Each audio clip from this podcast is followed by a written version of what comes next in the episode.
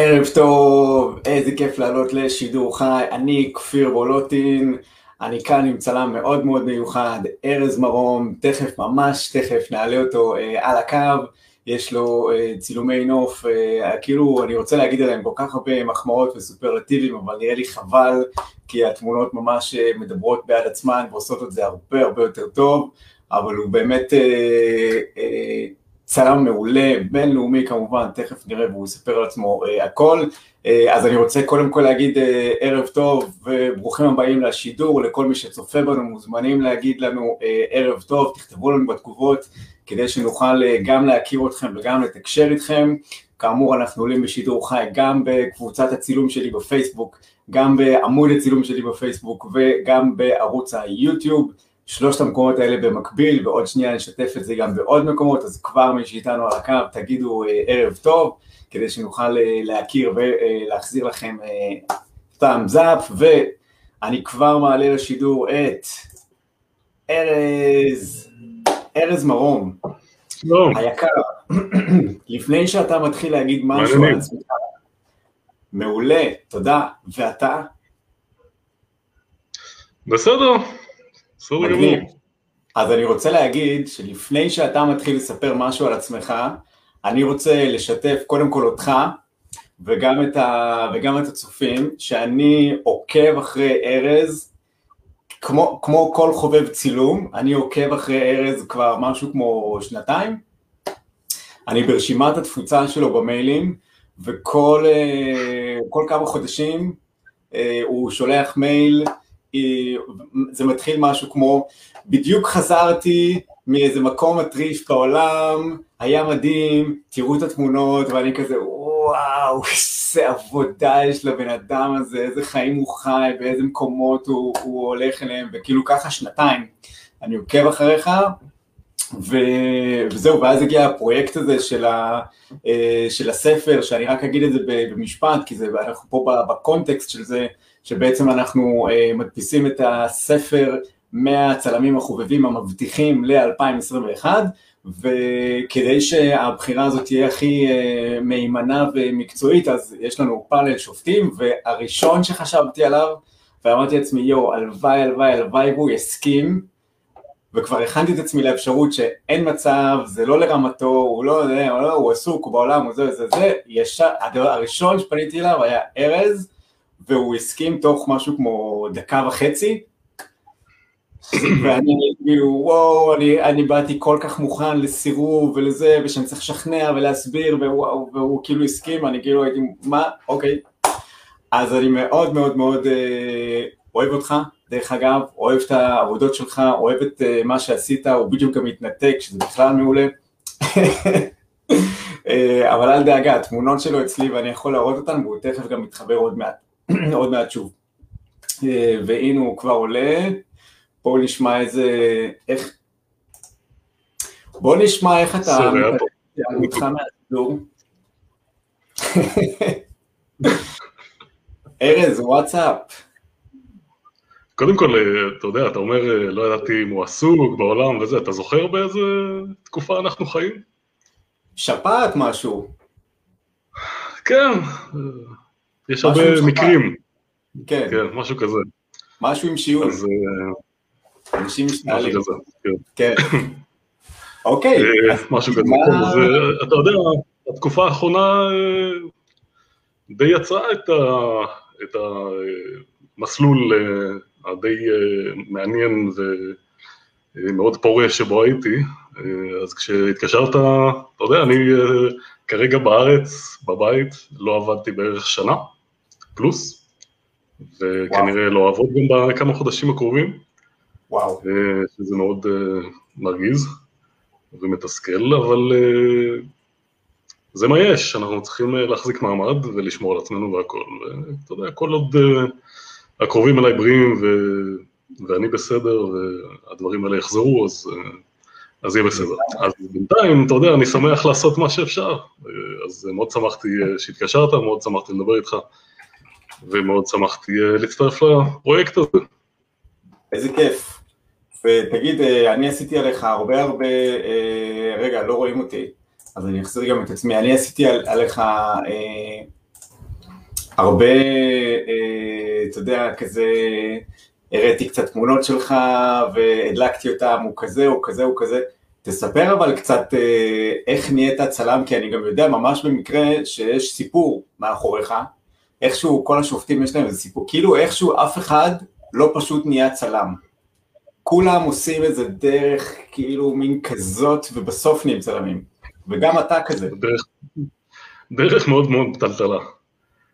אה, כן, ספר. אתה יודע, הייתי מאוד מאוד אומנותי מאז ומתמיד, הייתי מוזיקאי מגיל מאוד צעיר, מגיל תשע עשר ניגנתי ושרתי, הייתי מתופף,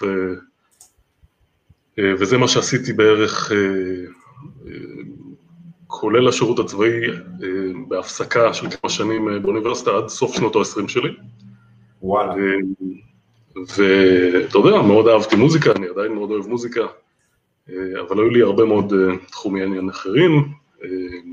אחרי הצבא הלכתי לאוניברסיטה, עשיתי תואר ראשון ושני בהנדסה, הייתי מרצה באוניברסיטת תל אביב, בבינתחומי מאוד במקומות, מתמטיקה. אני מאוד מאוד אוהב מדע, בעיקר מתמטיקה, ועסקתי בזה די הרבה, עשיתי תואר שני, חשבתי על דוקטורט, אבל בדיוק בתקופה, שזה סוף שנות ה-20 שלי, התחלתי לצלם. אז לאט, לאט, לאט, לאט זה התקדם, זה ממש לא קרה בבום, זה התחיל בתור תחביב. התחלתי, התחלתי האמת עם צילום מקרו, הייתי מאוד מאוד מאוד נלהב מצילום חרקים ודו-חיים וכל מיני צפרדעים בפנמה וכל מיני כאלה. אבל אז מאוד מהר זה עבר גם לנופים, ובהמשך רק לנופים, ובהמשך לנופים ובעלי חיים. ואז לאט לאט לאט ראיתי שזה משהו שאני יכול לעסוק בו. התחלתי לכתוב, התחלתי ללמד, בהתחלה בארץ ואחרי זה בעצמי. התחלתי לכתוב מאמרים באתרים מאוד מאוד מאוד גדולים, אני כותב מאז ועד היום, מ-2008, 9, 10, משהו כזה, אני כותב ב-deepreview.com, שזה אחד האתרים הכי הכי גדולים בעולם לצילום. וזה נתן לי המון חשיפה, וזה גם נתן לי גישה לאנשים שמתעניינים בצילום, ואפשר לי לידע אותם על זה שאני גם מדריך בכל מיני מקומות, התחלתי באיסלנד, מהר מאוד זה הגיע לעוד הרבה מקומות, נורבגיה, נמיביה, פטגוניה, פרו, אתיופיה, גרינלנד, מה שאתה רוצה, הרבה מאוד מקומות. ואז כשאתה רואה שאתה יכול לעשות משהו שהוא מסתדר טוב מאוד עם התשוקות שלך ועם הרצונות שלך, ומאפשר לך לחיות את החיים במלואם, ומאפשר לך לקבל מהעולם כל כך הרבה, גם ריגוש וגם uh, הכרה, וגם, uh, אתה יודע, עצם ההתעסקות באומנות, uh, העשייה האומנותית, ולהיות אומן מקצועי, זה משהו מאוד מאוד מיוחד, ומאוד uh, קשה מצד אחד, אבל מאוד מתגמל, זה level אחר של חיים, כשאתה אה, עושה מה שאתה אוהב, ואת הדבר שבו ממוקדת האובססיה שלך, זה לבל אחר של חיים. אז הבחירה ממש. בין מוזיקה ו- ודוקטורט וזה, הייתה מאוד מאוד מאוד קלה. בשלב מסוים זה התחבר כ- כדבר, כבחירה מאוד קלה, זה התחבר לעוד כל מיני דברים שעברתי בתחילת שנות ה-30 שלי, אתה יודע, כל מיני אה, מחשבות על העתיד ועל העבר ועל מה קורה איתי ומה יהיה איתי ואיזה סוג של חיים אני רוצה לחיות. אה, ומאוד מהר הבנתי שזה סוג החיים שאני רוצה לחיות. אני רוצה להיות אה, אומן, אני רוצה להיות הרפתקן, אני רוצה לראות את העולם, אני רוצה לחיות חיים עשירים ומלאים ועם הרבה הפתעות, ואני רוצה לעסוק באומנות, ואני רוצה לחיות את החיים, בעיקר אני רוצה לחיות את החיים כמו שאני רוצה. אף אחד לא יגיד לי מה לעשות ואף אחד לא יגיד לי איך לחיות. ואתה יודע, עבדתי בהייטק אה, אחרי הלימודים, עבדתי קצת פחות משנה. מהר מאוד הבנתי שזה לא בשבילי, אני לא יכול להיות במשרד, אני לא יכול שיגידו לי מה לעשות. זה לא הולך ככה. לא. זה לא הולך ככה בשביל מישהו שאומן בנשמה שלו, זה פשוט לא, לא מסתדר. לגמרי. כל הדברים האלה די מהר הובילו אותי למסלול הזה. ומאז אני מהקצע ומשפר ו... ועוסק בזה, בכל הכוח ובכל הנשמה, ופשוט ממשיך בזה ולוקח מזה, מקבל מזה כמה שיותר, וגם מנסה לתת כמה שיותר. שזה מדהים, ואנחנו ממש תכף נצלול לזה, כי אני אוהב את הכיוון הזה. אני רציתי, אני תוך כדי הראתי, פשוט דיברת ולא רציתי להפריע, אבל אני תוך כדי הראתי את האתר, את לוח הסדנאות העתידיות שלך, וסתם, אני, אתה יודע, כשהייתי מקבל את המיילים שלך, אז הייתי נכנס לפה, והייתי אומר לעצמי, ככה נראה הלו"ז טיולים של הבן אדם. זה מה שהוא, כאילו, ככה, ככה נראית שנה של בן אדם. ככה נראה לו"ז סדנאות, חוץ מהסדנאות אני עושה עוד הרבה מאוד טיולים עצמאיים. שזה לא ידעתי. כן, לא כל סדנה כזאת חייבת, אני חייב לגשש קודם כל, אני לא יכול להדריך במקום מבלי שהייתי שם בעונה הזאת ובמקומות הספציפיים, ואתה יודע, צברתי איזושהי הבנה של המקום, הרבה מהמקומות האלה, לא יודע מה, למשל גרינלנד או לופוטן, הייתי בכל אחד מהם חודשים על גבי חודשים מחיי. טוב. כדי להיות מסוגל להדריך שם. אז מה שאתה רואה זה רק לו"ז הסדנאות. אני חוץ מזה מאוד מאוד משתדל, לא, לא בשנת 2020, אבל ב-2018, 2019, כל אחת מהשנים האלה שהיו שנות שיא בקריירה שלי, חוץ מהרבה מאוד סדנאות, עשיתי גם לפחות שלושה ארבעה טיולים עצמאיים, ארוכים ככל הניתן, עם חברים, פשוט בשביל הנשמה, וגם כדי לגשש לסדנאות נוספות. אני תמיד משתדל לעשות דברים קצת שונה מרוב האנשים, אז אני, אתה יודע, יש סדנאות שהן די העתק הדבק, ואי אפשר כל כך לשנות את ה... את ה-grand thing, grand scheme of things, אבל אם אתה מוצא מקום מיוחד ואתה מצליח ליצור קונקשנים שם ולהיות מספיק בטוח שאתה יכול להראות אותו לאנשים, אז זה משיכה הרבה יותר גדולה לאנשים, כי רוב האנשים, רוב הצ... חובבי הצילום הרציניים שאוהבים ללכת לסדנאות צילום, הלכו כבר לאיסלנד ולופוטן וגרינלנד ונמיביה ו... ורוצים דברים חדשים. זה למשל מקומות כמו אתיופיה, או אפונה בארגנטינה, צפון ארגנטינה, המדבר הצפון ארגנטיני הגבוה, זה מקומות שכמעט אף אחד לא עושה בהם סדנאות צילום. ואני הולך, מגשש, מבלה את הכמה שבועות שצריך כדי להבין את המקום וליצור את הקשרים ולבנות לו"ז ולבנות סדנה, ויוצר סדנאות שאין לאף אחד. אז הכל קשור. אני עושה מה שכיף לי, ומזה יוצאים דברים שמהם אני מתפרנס. תקשיב, אני חשבתי שאנחנו נגיע לזה בסוף, ואני שמח שאנחנו עשינו כאילו, uh, let's cut to the chase, כי זה באמת מה שמעניין. מה שאתה ביטאת פה עכשיו, זה מה שכל אחד רוצה. אף אחד לא רוצה לעבוד במשרד, אף אחד לא רוצה שיגידו לו מה לעשות, כולם רוצים לעסוק באומנות, להתפרנס מזה, לטייל בעולם ולהיות בן אדם עצמאי זה אבל כנראה לא כזה, כאילו זה נשמע נורא פשוט כשאתה אומר את זה, אתה מציג את זה כאילו... זה מאוד מאוד לא פשוט. או, או, מאוד מאוד לא פשוט. ספר לנו על כמה זה לא פשוט ואיך עושים את זה. קודם כל, אתה יודע, החיים המאוד מלאי מוראות שחייתי עד עכשיו, אני בן 40, קרו לי הרבה דברים ועברתי הרבה, אתה יודע, עברתי דרכים עקלקלות ופתלתלות כדי להגיע לאיפה שאני. הכל לימד אותי שאין דבר בלי מחיר. כן? לכל דבר, לכל החלטה ולכל מקום טוב ככל שהוא נראה, יש מחיר. אז גם לזה יש מחיר, אתה יודע, כשלמדתי תואר בהנדסה, יש לי חברים טובים מהתואר שיש להם חברות ששוות מיליונים, עשרות מיליונים ומאות מיליוני דולרים.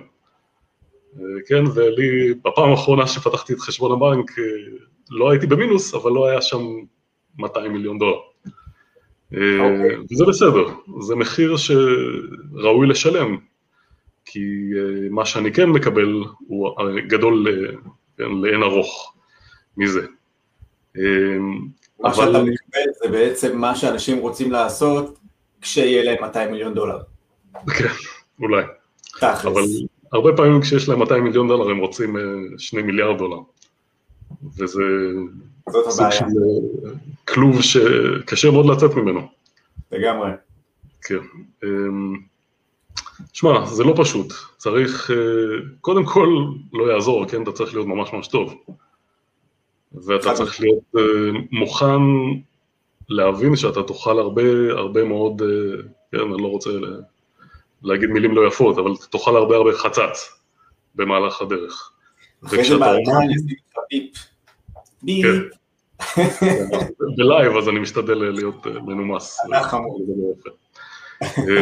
ואתה צריך לזכור גם שככל שאתה תהיה, שיותר תצליח, וככל שיותר תתפרסם ויותר תיחשף, ככה יהיו אנשים שנורא נורא אוהבים אה, להזכיר לך עד כמה אתה שרלטן ועד כמה אתה בעצם גרוע ועד כמה הם יודעים והם יכלו לעשות את אותו דבר, פשוט לא יצא להם. אהה, אתה יודע, אני כותב אה, ב-DP Review המון, אה, יש המון המון אה, אנשים שנורא נהנים אה, להגיד אה, עד כמה אני שרלטן ועד כמה אני עובר על החוק, אתה יודע, תמיד מאשימים אותך. כשפרסמתי תמונות מהר הגעש קילאוויה בהוואי, אה, זה אולי הטיול הכי מעניין והכי טוב בכל הקריירה שלי. אה, אז התמונות, אתה יודע, התמונות בעזרת רחפן היו מחוץ לפארק הלאומי וולקנוס שבהוואי. בפארק הלאומי כמובן אסור להטיס רחפנים, אבל מחוץ לפארק הלאומי מותר. וככה עשינו, אני וחברי הטוב אה, דניאל, אה, וכמובן כשפרסמתי את, ה, אה, את התמונות, אז כמובן שהמון המון אנשים התרעמו, איך אתה מעז, אסור לך לטוס מעל פארק לאומי, לא משנה שכמובן כתבתי והסברתי היטב וציינתי שלא טסתי בפארק, שמתי תמונה, צילום מסך של ה- GPS tracking של הרחפן שהראה שזה היה מחוץ לפארק, העליתי תמונה של אה, הרשות אה, שמפקחת על ההתפרצויות בהוואי, ה-USGS, United States Geological Survey, אה, שמראה שבאותו יום שהייתי ההתפרצויות היו מחוץ לפארק הלאומי וכמובן שעדיין אמרו לי לא, אתה משקר, אה, אתה צילמת בתוך הפארק הלאומי, אתה פושע, אתה בן אדם רע, אתה שרלטן, אתה ואתה ואתה ואתה, וזה תמיד יקרה, וככל שאתה יותר מפורסם ויותר מצליח זה קורה יותר. דבר שלישי, אתה צריך לזכור שלא מספיק להיות טוב, לא מספיק להיות מוכן אה, לחטוף אה, גם אה, נפילות, אלא אתה צריך למצוא, וזה אולי הדבר הכי חשוב, למצוא משהו מיוחד שאתה מציע ואחרים לא מציעים. כן? בתחום שממנו אני מתפרנס, רוב הפרנסה שלי היא מהדרכה. יש המון המון המון אנשים שרוצים להתפרנס מהדרכה. כל מי שיודע לצלם, מת, שישלמו לו על זה שהוא אה, מביא אנשים ומטייל במקומות אקזוטיים ומש- ומצלם. כל אחד רוצה להתפרנס מזה. אז הוא. מוכן לעשות את מה שאתה עושה יותר בזול, וזה בדרך כלל מישהו שהוא יותר צעיר ממך ויותר אה, רעב ממך, אז הוא מוכן לעשות מה שאתה עושה. אבל uh, כדי להישאר uh, בעניינים, אתה חייב תמיד to one up, כן? כל פעם אתה צריך לפרסם דברים חדשים, כל פעם אתה צריך להיות יותר טוב ויותר טוב, וכל פעם uh, למצוא מקומות שאף אחד לא צילם, ולעשות דברים בצורה שאף אחד לא צילם, uh, ופשוט להיות קצת יותר טוב, כל פעם, ליותר טוב מעצמך, יותר טוב מהתחרות, uh, וזה לא דבר קל, כן? זה אתגר תמידי, להתמיד ב... כן, בשיפור, אה, להתמיד, לפתח את עצמך כאומן. אתה יודע, הרבה אנשים אה, בתחום שלי פשוט אה, הולכים לאותם מקומות, שוב ושוב, מדריכים את אותם אה, קבוצות באותן מקומות, לא מחדשים, לא עושים שום דבר. וכל עוד, קוד, קודם כל, אני, אין לי מושג איך הם לא מתחרפנים. איך הם לא יוצאים מדעתם לחלוטין, יכול להיות שחלקם חלקם כן יוצא מדעתם, יצא לי לדבר עם כמה, כמה כאלה, אבל אם אתה רוצה לשמור על השפיות ואם אתה רוצה לשמור על, ההת, על ההתלהבות שלך, אתה חייב, חייב לחדש. אומנות באופן כללי זה חידוש. אם אתה לא עושה משהו חדש, אתה לא אומן. אם אתה הולך למקומות ומצלם את אותן תמונות שאנשים צילמו לפניך, אתה יכול לעשות את זה מדהים, אבל אתה לא אומן. אתה לא עושה שום דבר מעניין. לגמרי. חייב לחדש. שזה, אני שומע בטון שלך, שזה מין אלמנט מסוים של סטרס שבא איתו, הצורך הזה כל הזמן לחדש. אני לא חושב שזה סטרס. אם, אתה, אם יש לך אמון בעצמך, אה, ואם אתה יודע, הוכחת לעצמך במהלך השנים שאתה עושה את זה, אז הספק הולך וקטן. אני יודע שהעולם הוא ענק ויש אינסוף מקומות שלא צילמתי, וגם אם אני אצלם בכל שנה עשרה מקומות חדשים, הם פשוט לא, לא הולכים להיגמר. כי תמיד יש משהו חדש, תמיד יש מקומות שלא גילו. אז אה, לא בעיה לחדש, רק אתה צריך את התעוזה לעשות את זה. הנה, עכשיו אתה מראה תמונה של אה, אה, גרינלנד בחורף. זה היה גם טיול מאוד, מאוד מגניב. אני הייתי, הייתי בגרינלנד כל שנה מאז 2015, טוב. ואז בשנת 2019 או משהו כזה, יצרו איתי קשר מ-Air Greenland ו-Greenland Tourism, משרד התיירות הגרינלנדי, ודרך מכר שלי שאני עובד איתו, ואמרו, אנחנו רוצים אה, לממן לך טיול, תבחר. אז אני כזה, אה, יאללה, אה, כזה ג'קפוט, אז ישר אמרתי, בואו נעשה טיול לקנק. קנק זה היישוב הכי הכי צפוני בגרינלנד, שהכי קשה להגיע אליו, רק הטיסות פנים עולות איזה אלפיים דולר. אמרתי, וואו. יאללה, בחיים לא אגיע לשם על חשבוני, אז אם זה על חשבון הברון, בואו ניסע לשם. אז אמרו לי, hold your horses, אה, בוא נרגע רגע, אה, לקנק אתה לא תגיע, אבל אה, תבחר משהו יותר ישים. אז אמרתי להם, אוקיי, יש מקום שנקרא אומנאק. אומנאק זה מקום שהוא קצת צפונית מדיסקו ביי, דיסקו ביי זה מקום מאוד מאוד מפורסם, שהרבה אנשים מטיילים אליו, ואומנאק זה מקום די נגיש, זה טיסת מטוס ומסוק, לאי מאוד מאוד יפה, עם הר נורא יפה, ו, ובחורף, מה שמיוחד שם, ש, שזה, האי הזה נמצא בתוך פיורד, והפיורד קופא, אז אה, אתה יודע, בגרינלנד יש את כל התמונות המפורסמות מאוד של קרחונים שמשייטים בפיורדים ובמפרצים, בדיסקו ביי ובאומנאק פיורד וכל מיני כאלה, אז אה, כשהמ, כשהים קופא, הקרחונים האלה נתקעים. אז אה, בתמונה הזאת, זו תמונה שצולמה כשאני עומד על הים, על הפיורד. פשוט הים קפוא, יכול ללכת אליו ואני מצלם את הקרחונים שתקועים בקרח אה, עם זוהר צפוני מעליהם. מדהים. אז יצא טוב.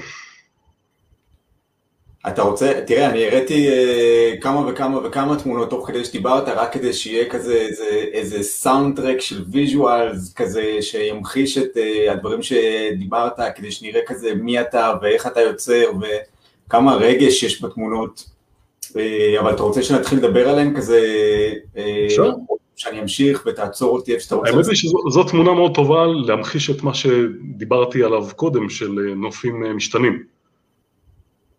כן, דיברנו על, על חידוש, דיברנו על זה שאם אתה לא עושה שום דבר חדש אז אתה לא אומן, אז הדרך שאני נורא נורא אוהב ליצור בעזרתה תמונות חדשות ומקוריות זה צילום נופים דינמיים, נופים משתנים.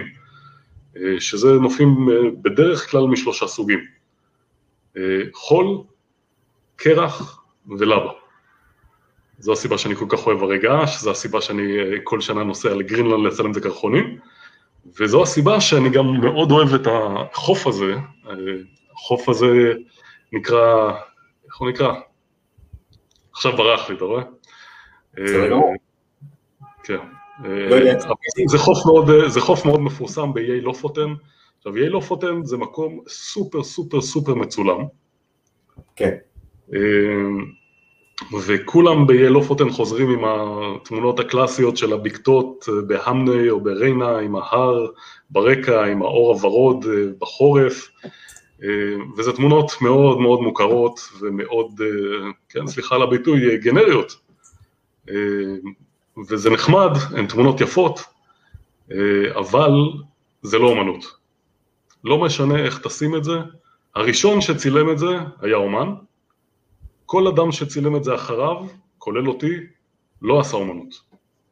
כי הוא לא עשה שום דבר חדש. למרות שיש הרבה זוויות ודרכים ומצבי אור שבהם אפשר לצלם נכון, התנאים משתנים ואתה יכול לצלם את זה עם אורורה ואתה יכול לצלם את זה עם שלג כבד ואור ורוד, אבל לא המצאת שום דבר. הקומפוזיציה היא אותה קומפוזיציה, גם אם הזזת אותה טיפה, וגם אם התנאים שונים, וגם אם אתה שם בתנאים הכי מטורפים שיש, עדיין לא עשית אומנות. אבל אם אנזל אדמס צילם את היוסמתי פארק, ובואו שנייה נגדיר שהוא היה האמן הראשון שצילם את יוסמתי פארק, אז כל מי שמצלם את יוסמתי פארק מאז, הוא לא יכול להוציא משם תמונות אה, מהממות שאנזל אדמס לא צילם? שוב, אם הוא מצלם את אותה קומפוזיציה, לא. לא, ברור. אם הוא מצלם קומפוזיציה אחרת, אז ברור. אוקיי. אבל אה, יש הרבה מקומות עם uh, only that many compositions available, כן? אוקיי. הרבה פעמים, אוקיי, אנשים רוצים לעשות משהו מקורי, אז הם הולכים לצד ומצלמים את זה בצורה פחות טובה, כן? מוצאים תמונה לא טובה רק כדי שהיא תהיה מקורית. אבל אז אני אומר להם, רגע, different is good, but good is better. כאילו, אתה לא חייב... אתה לא חייב תמיד אה, ללכת הצידה כדי לצלם את אותו דבר בצורה קצת פחות טובה כדי להוציא תמונה מקורית. אם כן. התמונה, התמונה קודם כל צריכה להיות גם טובה. אמ, ואז הם אומרים לי, אז מה אני אמור לעשות? אין לי ברירה. אז אני אומר, תמיד יש ברירה. הברירה היא לא לצלם, אתה יכול לא לצלם. אם אני הולך למקום ולא מוצא חן בעיניי מה שאני רואה, התנאים לא טובים, הקומפוזיציה לא לרוחי, אני פשוט לא מצלם, וזה בסדר, ואנשים נוטים לשכוח שאפשר גם לא לצלם ורק ליהנות, לאכול איזה סנדוויץ' ו... וליהנות, ולשתות קפה וליהנות מהחיים. וואו, אה, אתה פרפקציוניסט הארדקור, שזה, שזה, אני חושב, אולי אה, מסביר. אני חושב שזה אחת התכונות הנחוצות. אני יודע, אני, אני במקרה גם אה, מעט חולה במחלה של הפרפקציוניזם, ואני חושב שיש הרבה דיבור שלילי על פרפקציוניזם, ואני דווקא חושב שבתחום שלנו זה תכונה שהיא must. אני לא יודע מה אתה חושב על זה, אבל אתה פרפקציוניסט, אז כנראה מסכים איתי בלי ש...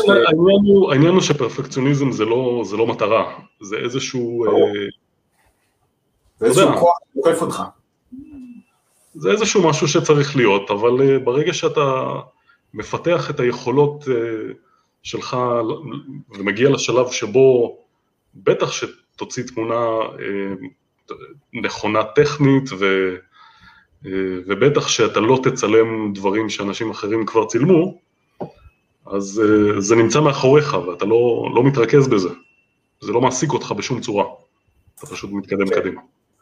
אבל לגבי התמונה שהראית קודם, זה אה, חוף נורא מעניין בזה שיש לו, יש בו חול שחור וחול לבן, והחול הלבן הוא במרקם, אה, הקוטר של הגרגירים יותר קטן, ולכן כשיש מים הוא גולש מעל החול השחור ומשאיר את הצורות המדהימות האלה. נראות כמו עצים, לפעמים יש כל מיני מרקמים, אור של נחש, עיגולים, מעיינות כאלה, מהמם.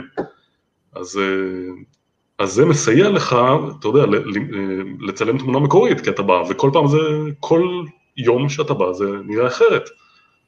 והייתי שם עם הקבוצה שלי ואמרתי להם, וואו, תראו את הדבר הזה. כן, זה העצים הכי יפים שראיתי בחוף הזה.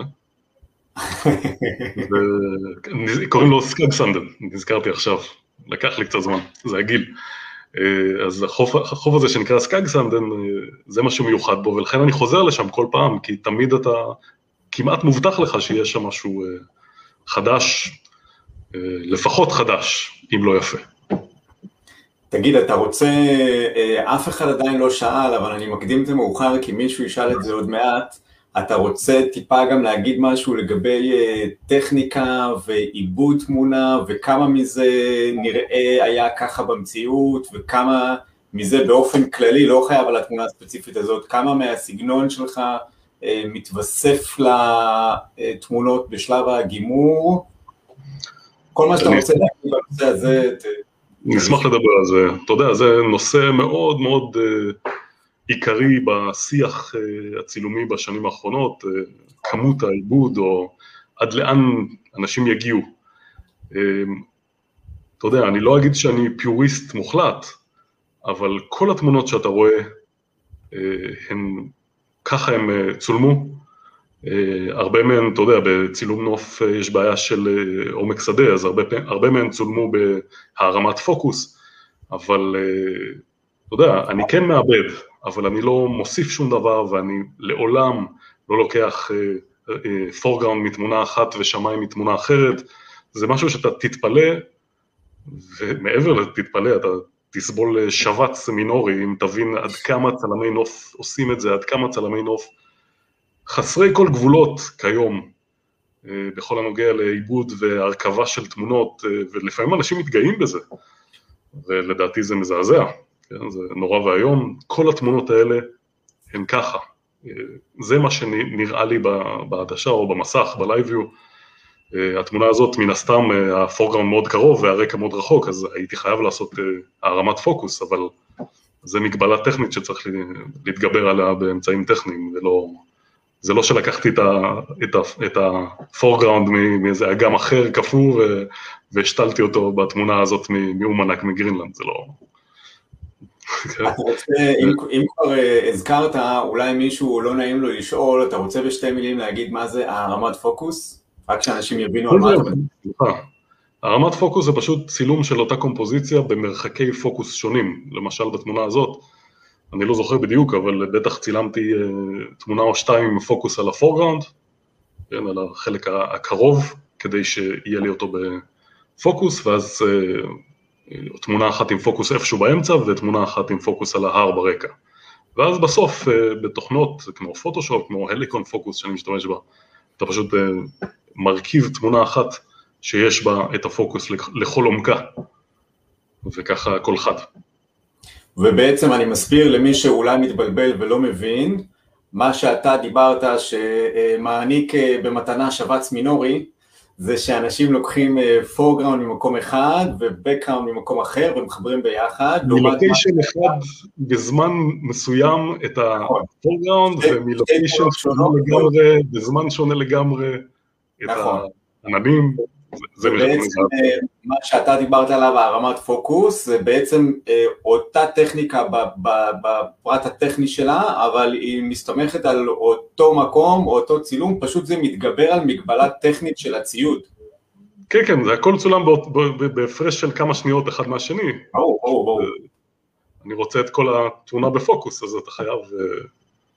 אה, או להשתמש בעדשת טיל צ'יפ. אני מסתכל על זה כי אנשים נורא יאהבו ללמוד, אם כבר נגענו בזה, אז בוא שנייה, אני אעשה לזה סיכום שאנשים יבינו, בעצם מה שארז אומר, זה שיש מגבלה טכנית של הציוד, שהציוד שלנו בגלל שהקרח שאנחנו רואים בקדמת התמונה הוא כל כך קרוב למצלמה וההר שברקע לעומת הקרח הקרוב הוא כל כך רחוק, אז אין באמת יכולת לציוד שלנו שכל התמונה הזאת תצא בפוקוס מלא גם מקדימה וגם מאחורה ולכן הוא השתמש בטכניקה שמה שהוא עשה הוא צילם כמה תמונות שבכל תמונה הוא שינה את הפוקוס. אז פעם ראשונה הפוקוס היה קרוב, פעם שנייה הפוקוס היה באמצע הדרך בין הקרוב להר ופעם שלישית הפוקוס היה על ההר ואז הוא חיבר את שלושת האזורים המחודדים בתמונה את שלושת האזורים האלה הוא חיבר, וזה שונה בתכלית ממה שהוא דיבר עליו מקודם, שלקחת אה, את החצי תמונה התחתון ממקום אחר, ולחבר את זה עם חצי תמונה עליון ממקום אחר, ובעצם לזייף איזה נוף שלא קיים. בדיוק. אז תגידו, כן, אני משתדל, משתדל לא לזייף. אני, אני לא מבין, אם אתה אוהב, אם אתה צלם טבע, אז בדרך כלל אתה אוהב טבע.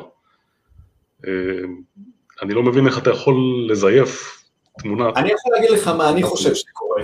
אני חושב, אה, אם אני מכיר את החבר'ה שמאזינים לנו כרגע, הם אומרים לעצמם, אם אני נוסע עם ארז לסדנה, באיפה שלא יהיה בעולם, זאת כנראה ה-one shot שלי להיות במקום הזה. ואם אני הגעתי ותנאי האור לא אידיאליים, אז אני מרגיש בסדר אני מתאר לעצמי אה, לעשות מה שאפשר, כי אני כאילו, בניגוד לארז, אני לא חוזר לפה כל שנה. Mm. זה אולי מה שעובר בראש. לבריאות. אה, לגמרי, לא, אבל שמע, לא. העניין הוא, העניין הוא שהקומפוזיציה יותר חשובה מהתנאים, מהאור, מהמזג אוויר. אם אה, יש לך יום גרוע מבחינת תנאים, עדיין אתה יכול ליצור קומפוזיציה טובה. למשל התמונה עם, ה, עם העצים האלה בחול, כן. מסקאג סנטר, האור שם היה מזעזע, לא היה אור בכלל, זה היה יום קודר ומגעיל. אז הייתי צריך לתת טיפה פאנץ' לקונטרסט בעננים, וטיפה להכות אותם, וטיפה לתת אה, קונטרסט כדי ש... כי האור היה כל כך שטוח, כן. אה, אז אתה חייב להוסיף קונטרסט אה, בפוטושופ. אבל זאת אחת התמונות הכי מוצלחות ומפורסמות שלי, כן? היא הייתה על שערים של מגזינים וזכתה בתחרויות. כן, כן, תמונה מאוד מיוחדת וטובה ומוצלחת. נראה נראה את זה שוב. כי באמת אה, תמונה super duper. אה, אז זה שער של המגזין Landscape Photography, ויש לנו פה תאריך, זה פורסם במרץ 2019, הנה השם של ארז מופיע פה, זה שער המגזין וזאת התמונה. יש כמובן אה, עוד ועוד, סתם אנחנו כבר פה, בואו נראה, סתם כבר בוא נשוויץ כי הגענו, מה אכפת לך? תסביר לי רגע מה אנחנו רואים פה. זו תמונה שנקראת Spot the Shark. זו אה, התמונה בעצם? כן. כן, שצילמתי אותה באיסלנד ב-2013. חלק מהתמונות הכי מצליחות שלי צולמו ממש ממש מזמן. אה, עדיין מצליחות תמונות שלי כיום, לשמחתי, אבל אה, זה מעניין איך כשאתה מתחיל אתה יכול לייצר חלק גדול מהעבודה הכי יצירתית שאתה מסוגל לו. אז זו דוגמה מאוד מאוד טובה, היא צולמה באיסלנד ב-2013. וכמה שנים אחרי זה, אה, אתה יודע, אני, לפעמים כצלם אתה מקבל כל מיני אה, מיילים אה, מכל מיני אתרים או בלוגים או כל מיני כאלה, ולפעמים, אתה יודע, אין לי כוח, אז אני פשוט מוחק. וקיבלתי אימייל, שלום, אנחנו רוצים להשתמש בתמונה שלך, אם זה בסדר, אז תחזור אלינו וזה, ואז אני כאילו שנייה מה delete, ואז אני רואה National Geographic Books. אז אני אומר, וואו, ניונת. אה, כמובן שחזרתי אליהם, והתמונה פורסמה, ומדהים איך, איך דברים אה, קשורים אחד לשני, אה, כי מאז שיש לי את ה contact הזה ב-National Geographic Books, אתה יודע, זה פתח כל מיני דלתות שלא הייתי יכול לדמיין לפני. לא יודע, הייתה ב-2014 התפרצות מאוד גדולה באיסלנד, התפרצות הר געש, ונורא רציתי לצלם אותה, אבל היה צריך איזשהו letter of intent ממגזין או, או איזושהי סוכנות אה, עיתונות או משהו כדי להיכנס לשם. ואז ביקשתי מ-National Geographic שישלחו לי מכתב שהם אה, ישקלו להשתמש בתמונות, אז אה, אתה יודע, כמובן שקיבלו אותי. מ-National Geographic, שומעים? אני צריך letter of intent, יש מצב שאתם מריצים לי את זה רגע לאימייל, לא, ההוא שם משגע אותי ואני פה... זה בערך היה ככה, בערך היה ככה. גדול אתה. אז אתה יודע, כמובן... קיבלו אותי בהוד והדר באיסלנד ונתנו לי את הרישיון. כמה נוח. אני רוצה להוסיף... כמובן שלא השתמשו בזה מעולם בנשיונל ג'וגרפיק לצערי. וואלה. כן, הטעם שלהם הוא, הוא טוב, אבל הוא לפעמים תמוה, אתה יודע, כי כשהראיתי להם, התמונות שלי מה, מהצילום, מה, מהטיול הזה באיסלנד היו כאילו ממש חלק מהתמונות הכי טובות שלי, הוצאתי שם תמונות מיוחדות מאוד וממש טובות. ושלחתי להם, וכאילו, אתה יודע, ציפיתי שהם אה, יגידו, וואו, איזה כיף ששלחנו לך את המכתב, כי עכשיו נוכל להשתמש בזה וזה. לא שמעתי מהם על זה. אתה יודע שאני לא ממש שמח שאתה מספר את זה, כי אני מרגיש שזאת החוויה של הרבה חובבי צילום, שהם מרגישים שעד שיוצאת להם תמונה מדהימה, או שיוצאות להם תמונות מדהימות באופן שוטף, ואנשים הם לא מבינים למה זה לא מתחבר, כאילו לא תופסים את זה, אנשים לא אוהבים, זה לא מתפרסם, שלחו לתחרות, זה לא זכר, וזה טוב שכולנו נשמע, שגם לצלם ברמתך, שהוא ממש אמן וממש עובד בזה, בכל אה, רמ"ח איבריו, מה שנקרא, גם לך זה קורה. זה כל כך שרירותי, שקשה להסביר. זה מאוד מאוד שרירותי, אתה יודע, לפעמים אתה מייצר משהו סופר מיוחד, ואף אחד לא מתייחס לזה, ואף אחד לא רואה עד כמה זה טוב. רק אתה מבין. ולפעמים אתה עושה משהו שהוא סבבה, ואתה יודע, מתקשר, כאילו יוצרים איתי קשר מ National Geographic לפעמים. בוא נגיד פעם, פעם, פעמיים בשנה. ומבקשים ממני תמונה. מקסימים ונחמדים ומשלמים והכל, הכל מצוין. אבל התמונות שהם מבקשים הן לא, לא תמיד התמונות שאני חושב שהן הכי טובות. הן כאילו למעשה הן די רחוקות מזה, הן לא מיוחדות, אלא פשוט התמונות שמתאימות ל vision של העורך. ואתה צריך כן. להבין שאנשים אחרים לא חושבים כמוך. אם היו חושבים כמוך זה היה עולם הרבה יותר משעמם. אני רוצה להוסיף פה אה, שני דברים ברשותך, קודם כל מאחר ויש לנו פה ספר, אז בוא נזכיר רגע באיזה קונטקסט אנחנו מדברים, כי אתה חלק מצוות השופטים של ספר שאנחנו מדפיסים עבור חובבי הצילום בישראל, שנקרא 100 אה, הצלמים החובבים המבטיחים לשנת 2021, ובעצם הרעיון הוא שתהיה לצלמים חובבים, כי אתה יודע, נגיד אה, בדיוק, בדיוק התמונה הזאת שלפנינו, אה, זה משהו שחסום כמעט לחלוטין לחובבי צילום. זה נכון שבן אדם יכול להשקיע ולהיות ארדקור אה, כמוך ולא לוותר לעולם ובסוף זה יקרה, אבל הסיכוי של זה הוא כאילו עשירית האחוז. ומה שאני רציתי לעשות עם הפרויקט של הספר זה לתת לצלמים באמת את, ה, את החותמת איכות הזאת ולשים בעצם את, ה, את ההכרה הזאת במשהו שיהיה נצחי. כי אנחנו יודעים, אתה בטוח יודע, לא צריך לספר לך, וכולם פה שניסו להעלות תמונות לאינטרנט יודעים שזה נעלם אחרי עשר דקות. ובעוד שצלמים, אני, אני קצת מתעסק בשיווק אינטרנטי, אז כאילו אה, הדיבור על אם אתה רוצה לאסוף אחריך קהל ולהיות כאילו משפיען, אתה צריך להעלות סטורי משהו כמו פעם בשעה, שזה כאילו פסיכי. ואני שכאילו עובד בזה, לא, לא נכנסתי לזה בכלל, כי אני, אני לא מסוגל להתמודד עם זה כאילו, אז, אז זה משהו כזה, ו, והיה לי חשוב למצוא איך אנחנו עושים משהו עבור חובבי צילום, שמאפשר להם לקבל את ההכרה של צלמים כמוך, שזה לא יהיה סתם, אה, סתם, סתם כל מיני אנשים ש, ששלחו תמונות וזה סתם יהיה ספר גרוע, אלא באמת לעשות משהו שמאפשר לאנשים לקבל את החותמת איכות המקצועית, שוואלה, צלם, אמן, תותח כמו ארז, והייתה פה דפנה אתמול ויש פה עוד שניים שנכריז עליהם אה, בימים הקרובים, החבר'ה האלה עברו בצורה אה, מבוקרת, מקצועית, אנונימית דרך אגב על התמונות ובחרו אותי. ו... ואני חושב שלהיות, שתהיה תמונה בספר שלאנשים יהיה ספר לא עם הסטמפה של national geographic אבל, אבל כן משהו שאדם כמוך אה, חתום על הבחירות שלו ושלמישהו יוכל לצלם את הספר הזה ככה עם הכריכה והתמונה שלו פתוחה על העמוד, זה כאילו פנומנלי. זה מה שאנחנו מנסים לעשות, וארז הוא איתני, ואני רוצה ברשותך אה, להוסיף אנקדוטה אחת אה, קצרה משלי על מה שאמרת, שאיך התמונות הכי טובות שלנו הן מתחילת הדרך, אז אני, אה, היום אומנם כבר יש לי כאילו תואר ראשון מאוניברסיטה בצילום מסקוטלנד, סיפור ארוך לא קשור, אבל אני תחילת הדרך כצלם מקצועי עשיתי כאוטודידקט, והשאיפה שלי בחיים הייתה, אה, מעניין כי זה דומה לשלך, אני רציתי להסתובב בעולם ולצלם.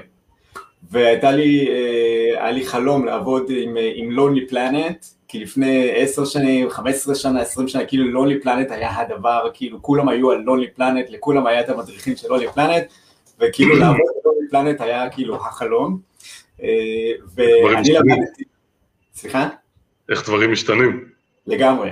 ואני למדתי צילום, אני לא יודע כמה זה ידוע, כי אני, לא נראה לי שאני מדבר על זה יותר מדי, מספר שכתב אה, ריצ'רד איאנסון, שהוא היה הראש של אה, Lonely Planet Images, שאולי אתם מכירים את זה כ-LPI, אה, והוא כתב ספר travel photography, ספר חמוד כזה קטן, יצא לפני 20 שנה, ואני למדתי מהספר הזה הכל, ואיך זה קשור למה שאמרת, כי בספר הזה הוא כותב שכשאתה מגיע, העצה הכי טובה שלו זה שכשאתה מגיע ללוקיישן חדש, בשלושה הימים הראשונים פשוט לצאת ולצלם, לצלם, לצלם, לצלם, לצלם הכל, לא לחשוב בכלל, פשוט לצלם הכל, והוא מסביר את זה שההתרגשות שלך מהימים הראשונים שלך במקום שהכל חדש והכל מרגש, זה מוציא תמונות שאין, ואני חושב שמה שאתה דיברת עליו, אולי תקן אותי אם אני טועה, זה שמשהו בתחילת הדרך שלנו כצלמים הוא כל כך מרגש אותנו, אנחנו כל כך, בת... כאילו אני לא מאמין שאני פה, אני לא מאמין שלחו אותי, אני לא מאמין שאני מקבל על זה כסף, לא...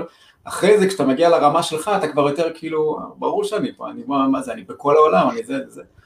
אז יש כן, משהו לא, הזאת זה, זה, לא בדיוק, אה, זה לא בדיוק זה, אה, מה שהתכוונתי אליו זה יותר, שאתה, שאתה ממש בהתחלה, אתה יותר משתמש באינטואיציה שלך. ואתה פחות מוגבל על ידי המגבלות שאתה מציב לעצמך, ופשוט זה פורץ ממך. יס. Yes.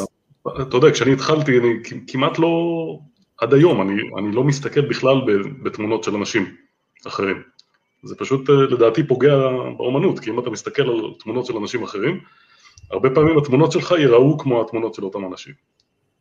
ואתה לא רוצה את זה, אתה רוצה שהתמונות שלך ייראו כמו התמונות שלך. זה נחמד להסתכל ו- ולהתרשם ואולי ללמוד דבר או שתיים, או לפחות ללמוד על אה, פוטנציאל של לוקיישן, אבל צריך להגביל את זה מאוד.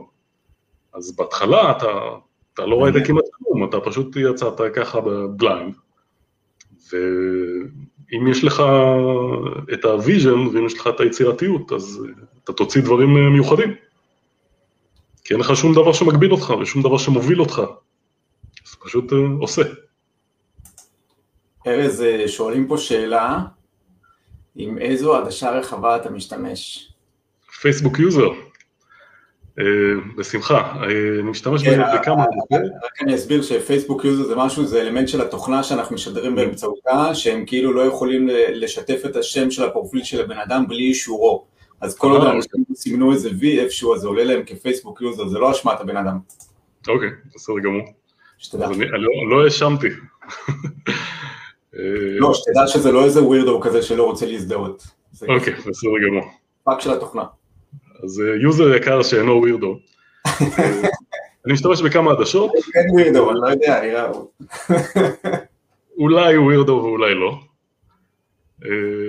אני משתמש בכמה עדשות, אה, העדשה שאני משתמש בה אה, הכי הרבה זה כנראה ה-1635 של קנון, F28, אה, ואיתה גם ב-1124, שהיא עדשה פשוט מדהימה ופנומנלית, הרוחב ש-11 מילימטר נותן לך, זה פשוט משהו שאי אפשר להתחרות איתו, אין לאף חברה אחרת עדשת זום שהיא כל כך רחבה.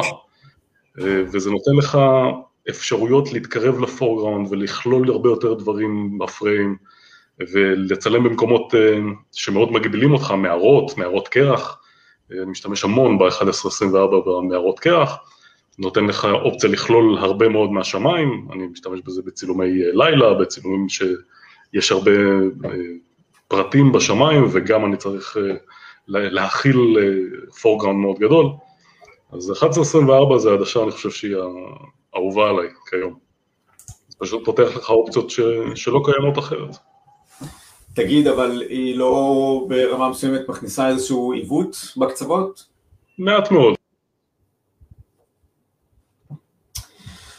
אנחנו צריכים uh, לעשות איזה, איזה טריק לארז, כשהאינטרנט שלו מסכים uh, לחזור לשידור, להיעלם לו. כן, לא, אה, יודע, גם אם יש אה, איזשהו עיוות קטן, זה לא בדיוק, זה לא צילום של אדריכלות שאתה צריך שהמרצפות יהיו אה, פלס. נכון. אף אחד לא יודע אם הצמח היה ככה או ככה. לגמרי. לא מפריע. תגיד, אתה רוצה לדבר על, על כמה מה, מהתמונות שלך? כי אני זוכר לא. שאמרת לי שיש סיפורים, אז אני כזה אעביר ותעצור אותי איפה שאתה רוצה לשתף. Mm-hmm. אז פה רק נסביר שאלה צולמו מהרחפן, נכון? זה צולם ממסוק. זה ממסוק. כן, התמונה הזאת צולמה בנמיביה. אה, חשוב להבין את הקנה מידה, הדיונות האלה, אה, זה הדיונות הכי גבוהות בעולם, חלקן מגיעות ל-300 מטר פלוס. וואו. אז אם אתה עם רחפן, אה, אלא אם אתה משגר מדיון השכנה, אז אה, אתה לא תגיע, כי הרחפן מוגבל ל-500 מטר, אז אתה לא תגיע לוונטג' פוינט כזה. וואו, גדול. אה, וגם אסור להטיס שם רחפן בסוסופלי, אז לא יעזור, אתה חייב לקחת את המסוק. כן, צילום אווירי בכלל זה דבר ששינה את פני צילום הנוף. גם צילום ממסוק ומטוס, אבל בעיקר צילום מרחפנים. כי יש לך מסוק פיצי שנכנס לתיק, ובמקרים מסוימים אפילו נכנס לכיס, אם הכיסים שלך גדולים מספיק. אתה יכול לשגר אותו מכל מקום, אתה לא יכול, אתה לא חייב כאן שיגור ואתה לא חייב שום דבר, אתה פשוט הולך איתו בתיק וכשבא לך אתה פותח אותו, מוציא אותו והוא טס לך חצי שעה, שלושת רבעי שעה. וזה לא ייאמן. זאת תמונה מהקרקע. לגמרי. זה צריך טיפוס, טיפוס ארוך ומייגע. אני כאילו חיפשתי לראות אה, עוד אה, תמונות אה, רחפן. אוקיי, אז בוא נביא. בוא נזרום פשוט. אז תגיד לי איפה תרצה שנעצור, בוא נדבר שנייה פה על, על טכניקה, כי אני חושב שזה יעניין הרבה אנשים, אם לא אכפת לך. אוקיי. התמונה הזאת אין המון מה, מה לציין. זה פשוט תמונה שצולמה, זה מורכב משתי תמונות, אחת לקרקע ואחת לשמיים. צילמתי ללא פילטר, אז השמיים היו בהירים מדי, אז זה HDR. HDR okay. זה אומר שצילמתי את אותה קומפוזיציה בדיוק, ממש תמונה אחת אחרי השנייה, אחת בהירה יותר ואחת כהה יותר. זה היה מזמן, זה ב-2013, אם הייתי מצלם את זה היום, הייתי יכול לצלם את זה בלי HDR, כי המצלמות היום בעלות טווח דינמי הרבה הרבה יותר גבוה, שפשוט הייתי יכול לחשוף לשמיים ולהבהיר את הקרקע. ומה שקורה פה עם המים זה בעצם מהירות ריס... כן. יפה. אין המון, אין המון מה לדבר על התמונה הזאת. תשמע, אנחנו לא יודעים באיזה רמה החבר'ה שמקשיבים, חלק מהאנשים זה מעניין. אוקיי. אז... זאת תמונה, זאת תמונה שצולמה מרחפן. וואלה. כן. מדהים, זה... גם זה נראה גבוה. כן, כן, זה... לא עד הסוף חוקי, אבל... אף אחד לא שומע, אף אחד לא שומע, כן. כשאתה מצלם מרחפן, הרבה פעמים אתה מוגבל ל-120 מטר. אז בוא נגיד, המגבלות שיש הרבה היגיון מאחוריהן, כמו לא לטוס מעל אנשים ולא לטוס איפה שמטוסים או כלי טיס אחרים טסים, על זה כמובן אני מאוד מאוד מקפיד. אבל אם יש מקום ש... אתה יודע, כמו בהר געש הזה, מסוקים לא טסים מעל הר געש מתפרץ, או. שום מקום קרוב לזה. אז אתה יכול טיפונת לחרוג מה, מהחוק של להוציא תמונה טובה. התמונה הזאת גם צולמה ממטוס, מצסנה, באיי לופוטם. כן. טוב, וואו. תגיד, הכלי טיס האלה, המטוס והמסוק, זה משהו שקורה גם בסדנאות? כן, האמת היא שטוב שאתה אומר את זה, כי הסדנה הקרובה שלי בנמיביה תתרחש, כיוון שנמיביה כל כך כל כך דלילת אוכלוסין, שאפשר להגיע ולא צריך בידוד, כולה אתה צריך בדיקת קורונה שלילית בת שלושה ימים, או פחות, ואתה יכול להגיע לנמיביה ולעשות איתה סדנה, ואני יוצא לדרך, יש לי מספיק אנשים כדי להוציא את הסדנה. Yes. אנחנו עושים את זה, ואם מישהו רוצה להצטרף, אתם מוזמנים ליצור איתי קשר, זו הזדמנות מדהימה, כי כנראה לא יהיה שם אף אחד. כאילו, המדינה כבר ככה דלילה, אבל אפילו במקומות המתוירים לא יהיו איתנו אף אחד. זו נראה לי הזדמנות פסיכית וחד פעמית להיות שם, ובסדנה הזאת יש מסוק. כלומר, בסוסוס ולי, במקום שבו אנחנו נמצאים שלושה ימים, ובו מצלמים את הדיונות האלה ואת העצים המתים בדד ולי, יש שם במלון סמוך מסוק שהוא פנוי ומוכן לקחת אותנו לטיסות, וזה לא יקר. מדהים. לא יקר. אז בהחלט יש מסוק ומטוס, ובלופוטן גם יש את המטוס, מטוס הקל, שאיתו צילמתי את התמונה הזאת, הוא גם תמיד זמין בסדנאות שלנו, וכאילו, אלא אם יש תנאים מזג אוויר מאוד קשים, תמיד חלק מהמשתתפים עושים טיסות צילום. מדהים. איפה זה? זו תמונה שצולמה מרחפן, זה נקרא קונו דה אריטה, זה במדבר, בפונה הארגנטינית, בצפון ארגנטינה. זה פשוט גבעה, זה לא געשי ולא שום דבר, זה גבעה שהייתה שם לפני שהאגם המלח הזה נוצר, זה היה אגם כמו ים המלח שפשוט התייבש, ככה יהיה ים המלח עוד כמה לא יודע מה, מאות אלפי שנים אין לי מושג, והגבעה הזאת פשוט שויפה, יש שם רוחות מאוד מאוד עזות, והרוחות האלה העיפו חול, ופשוט שייף את הגבעה הזאת לצורת קונוס מדהימה, אתה יודע, הגבעה הזאת בגובה בערך 260 מטר, אז אם אתה לוקח את הרחפן ומטיס אותו לגובה 500 מטר, אין לך שום בעיה להסתכל, להסתכל על זה מלמעלה. ושוב, זה מראה כמה הרחפן פותח את האופציות האומנותיות. לגמרי. מהקרקע אתה לא יכול לראות כזאת סצנה. כן, להשתמש בצל הכל כך יפה שהשמש מטילה על הקונוס הזה ויוצר עוד קונוס, שמשמש אותי כהולכת עין מהפורגראונד לבקגראונד, כן, זה, זה די אה, מיוחד. מדהים. תגיד, זה היה צילום אה, מתוכנן? יד, ידעתי שאני הולך לבקר במקום הזה, והיה די ברור... עם הצל והשעה של השמש והמשחק הזה. היה מאוד ברור שהשמש הולכת להטיל צל שצורתו כצורת הקונוס, אז okay. אוקיי. כמובן ש... אז כן. יודע, יש לי שלוש בטריות של הרחפן. אז הרמתי אחת אה, לפני הזריחה, צילמתי את הסצנה הזאת אה, בקומפוזיציה אחרת, בלי הצל, כן, תמונה די שונה, ואז חיכיתי לזריחה, צילמתי קצת, ו... והייתי צריך לחכות בערך אה, חצי שעה-שעה, כדי שהשמש תעלה מספיק, כדי שיהיה אפשר לקבל את, הצורה, את הצל בצורה שאני רוצה אותו. מדהים.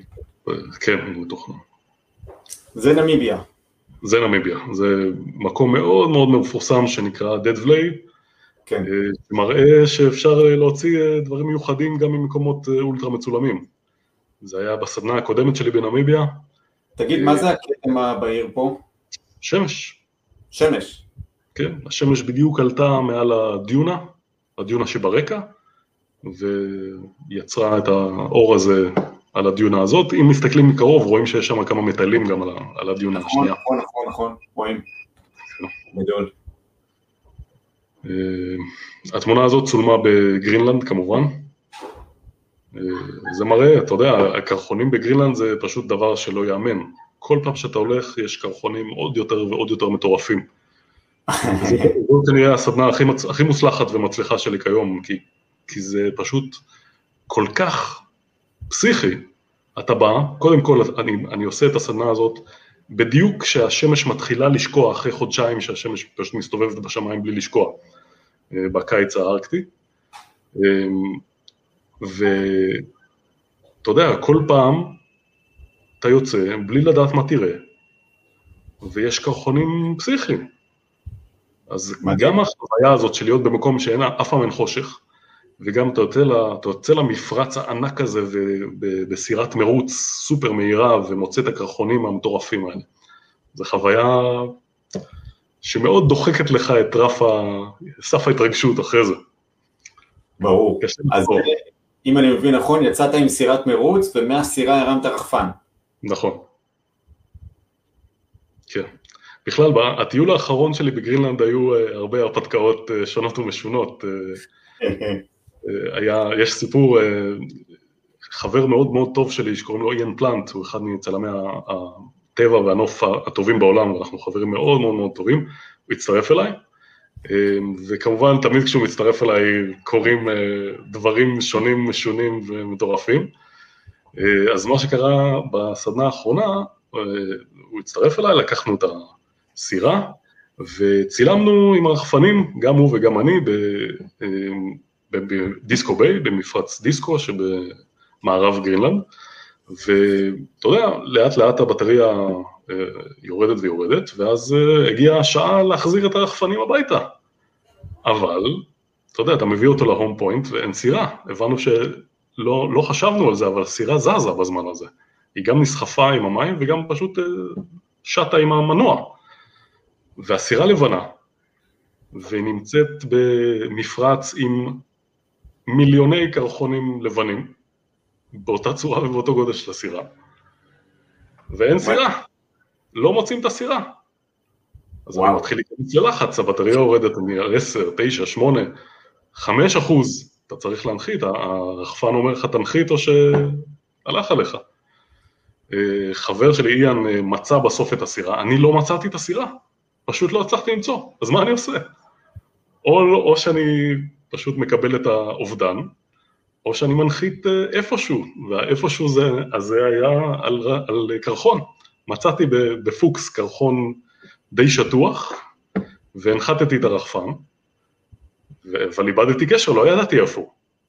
ואז התחבר לנו, אה, הסגן של הקפטן אמר לנו, תשמעו, אתם יכולים, יש פונקציה בה, באפליקציה של הרחפן, של DJI, שאתה רואה באיזה נקודות GPS הוא שידר לאחרונה. אז עשינו את זה, קיבלנו את המיקום, שטנו לשם, והנה הפלא זה פלא, הפלא ופלא, אה, הרחפן שם נח לו ברגוע על, על, על הקרחון, כמובן קפצתי לי מהסירה על הקרחון באמצע דיסקו ביי, לקחתי את הרחפן וחזרתי בכל תרועה רמה, וניצחון, זה היה אחד הדברים הכי הזויים אה, אבל עדיין, אגב, עדיין איאן ניצח אותי, כי אחרי זה כשהמשכנו אני והוא, אה, הרחפן שלו, הוא שיגר אותו ובאה בריזה והרחפן פשוט תקף אותו וחתך לו את כל הסנטר. וואו. הוא היה מנצח, לא, לאיאן ולסנטר שלום. הוא ניצח בתחרות השטויות אה, שקרו לנו. מדהים. כן. תשמע, זו גם, תמונה, זו גם תמונה מגרינלנד אה, שצולמה ב-2015, מהסירה, זה לא עם רחפן. אה, אבל התמונה הזאת, מה שנחמד בה, שאתה, כשאתה נוחת בשדה תעופה, בהילוליסט, אז התמונה הזאת, איפה שאתה אוסף את המזוודות, היא מוצגת בגדול על הקיר כפרסומת למלון שבו אנחנו מתאכסנים. כן. איך לא שלחת לי תמונה של זה? איך לא שלחתי? לא... מה זה? איזה כיף, וואו. יש נקודה שאתה מפסיק להתלהב מכל דבר קטן ומתרכז ב... בדברים שבאמת חשובים.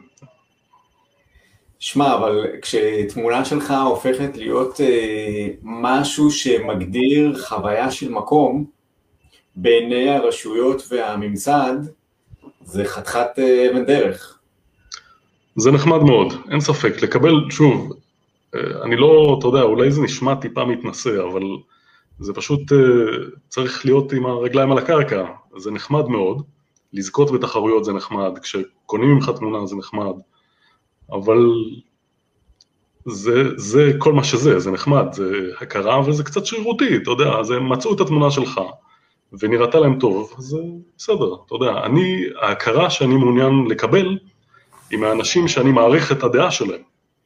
למשל. איאן פלנט, שהוא חבר הטוב מאוד שלי, אה, הוא צלם שאני מאוד מאוד מאוד מעריך ומעריץ, ומילה שלו שווה הרבה יותר מכל uh, קנייה של תמונה ופרסום ב-National Geographic וכל דבר אחר, כי אני יודע שהוא, אתה יודע, מספיק מבין ושופט אותי מספיק לחומרה, כדי שאני אפיק את זה, אפיק מהדעה שלו תועלת אמיתית.